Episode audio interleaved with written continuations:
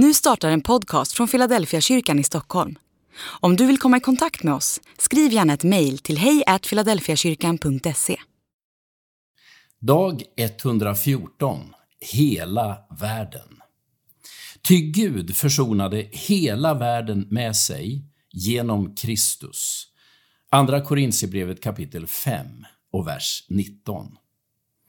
Jag kommer ihåg när internet dök upp. Första gången jag använde internet var i slutet på 1990-talet. Då satt jag vid en stationär dator som via en tråd i telefonjacket och ett modem kopplade upp mig. Det gick långsamt och knackigt, men det var revolutionerande.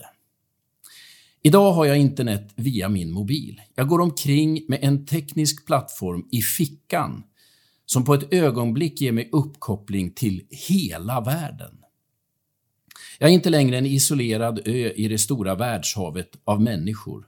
Jag är en del av ett nätverk som omsluter hela världen och jag kan när som helst koppla upp mig. Ibland tänker jag på internet när jag försöker förstå vad Jesus gjorde på korset. Hans lidande, död och uppståndelse är sammankopplade med alla människor överallt i alla tider. Johannes skriver i sitt första brev, han är det offer som sonar våra synder, och inte bara våra, utan hela världens.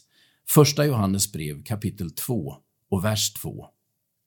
Hela världen är indragen eller uppkopplad till det Jesus gör på korset.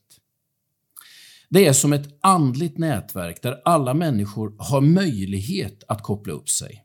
Det betyder inte att alla redan har gjort det, men det betyder att alla faktiskt kan det.